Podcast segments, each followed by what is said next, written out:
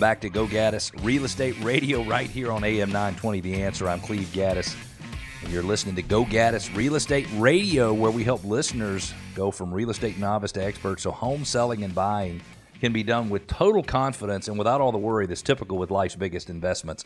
Don't forget, we want to connect with you. Go to gogaddisradio.com, G O G A D D I S radio.com. You can ask questions that we answer on air or off air. You can make comments. You can push back. You can share your ideas. You can request your neighborhood be featured in our neighborhood spotlight, which is featured every week in the fourth segment of the show. And you can subscribe to our podcast. We would love for you to be a podcast subscriber. Got a listener question. This is from Carlos in Duluth. And I am always, ever since I used my first biodegradable straw, and the reality is, like, a biodegrade, biodegradable straws. I mean, I thought they were weird in the first place, and you're probably wondering why on earth would we talk about biodegradable biodegradable straws on a real estate show? And it's because a maker of biodegradable straws happens to be located right here in Metro Atlanta, in Stone Mountain to be specific. Uh, during this segment, by the way, I forgot to mention, we're talking about biodegradable straws and then the pros and cons of buying a historic home. Both of these subjects are very, very interesting to me. Carlos wrote in saying, Recently we were at a concert at State Farm Arena and they had paper straws. It got us to thinking, what are they made of and where are these made? And the answer is many of them are made right here in Metro Atlanta. If you. Um, if you've ever used a biodegradable straw, the new Win Cup Holdings company, which is based here in Atlanta, they launched a sustainable straw in 2020. The company knew that restaurants and retailers would love it. They'd be the target customers, but it didn't expect excitement for the product to come from sports stadiums. And believe it or not, there are a lot of sports stadiums that use biodegradable straws. Two years after launching the biodegradable phade straws, WinCup's product has been used in venues hosting the Super Bowl, the NCAA National Championship game, and the PGA Championship. This Stone Mountain, as I mentioned, based company, their eco friendly straws have helped some of the nation's most significant sports venues bolster their sustainability efforts. Some, which include SoFi Stadium, Yankee Stadium, Lambeau Field, and Atlanta's Mercedes Benz Stadium, are really, really famous and well known stadiums. Their growing customer base of sports venues reflects an increase in environmental consideration for sporting events. I have to say, to try to be more environmentally friendly, this is the second show that I have done without paper notes. So I'm trying not to waste paper and paper clips. And I'm trying to do these shows with all of my notes on my laptop right in front of me. I'm trying to be green. The food service industry and governments alike have been looking for a solution for eco friendly straws for years. Traditional plastic straws contribute to plastic pollution, and alternative paper straws can contain carcinogens such as toxic forever chemicals in their water resistant coating, which is a kind of a scary thing.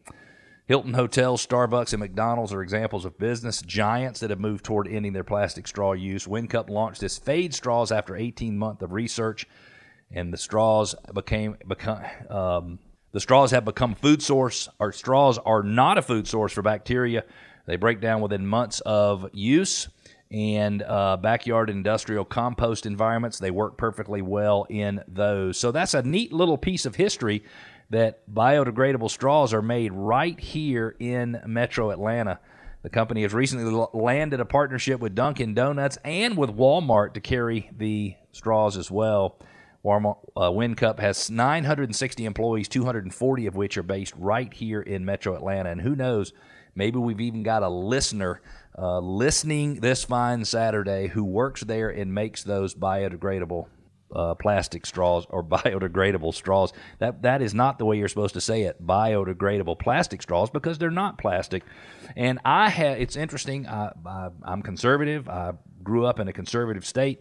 Uh, the reality is, I'm very sensitive to environmental issues. I don't know. Um, what's going to happen with the environment, but I know it's my job to protect it. In fact, when I walk, and I try to walk at least four or five mornings a week. I walk two and a half, three miles, sometimes a little bit more, right in my neighborhood, which is very hilly, right in the heart of Johns Creek. And as I walk, I pick up every single piece of trash that I find. Now, I don't pick up any leftover little bags of doggy stuff. Uh, but I do pick up pretty much everything else and I put it in my pockets and I throw it in the garbage can. And I think we can all do more to keep our environment looking good. This segment of the show is brought to you by the law firm of O'Kelley and Sorohan. They are a full service law firm with 26 offices throughout metro Atlanta.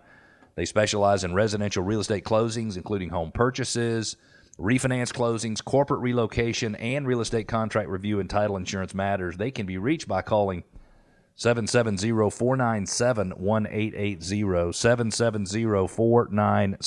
770-497-1880 have you ever thought about buying a historic home i have in one of the facebook groups i'm in there are posts on America's Historic Houses, or I wish I remembered the name of the group that's posting them, but let's just call it America's Historic Houses.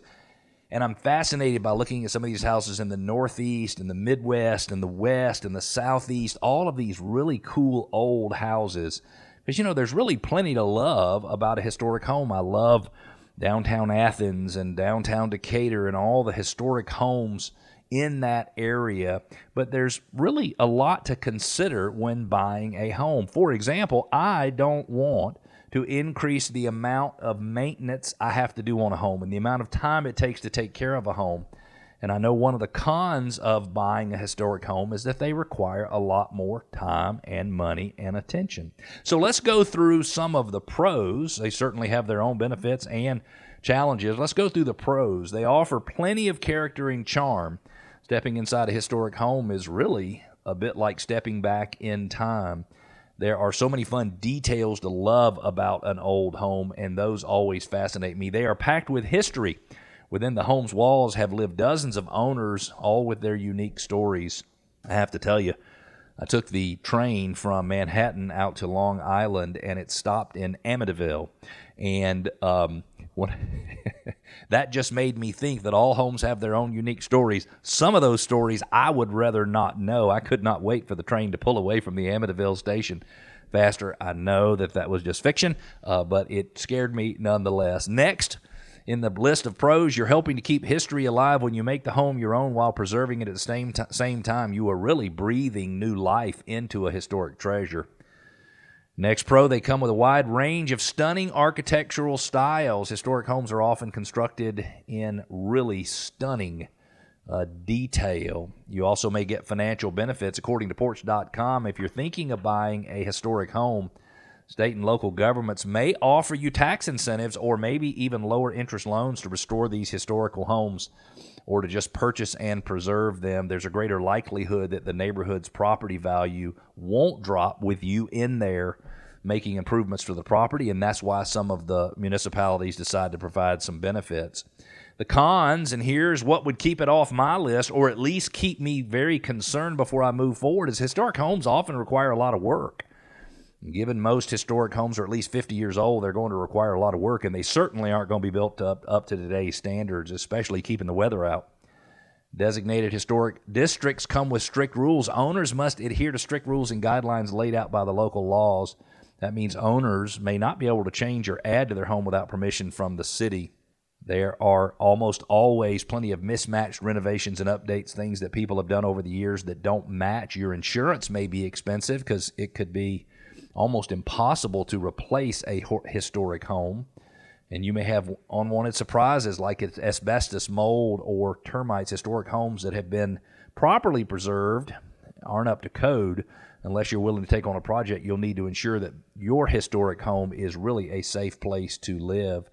So, what is the difference between an old house and historic home? Historic homes have been officially registered and designated as historic due to their age, architectural style, and our overall significance.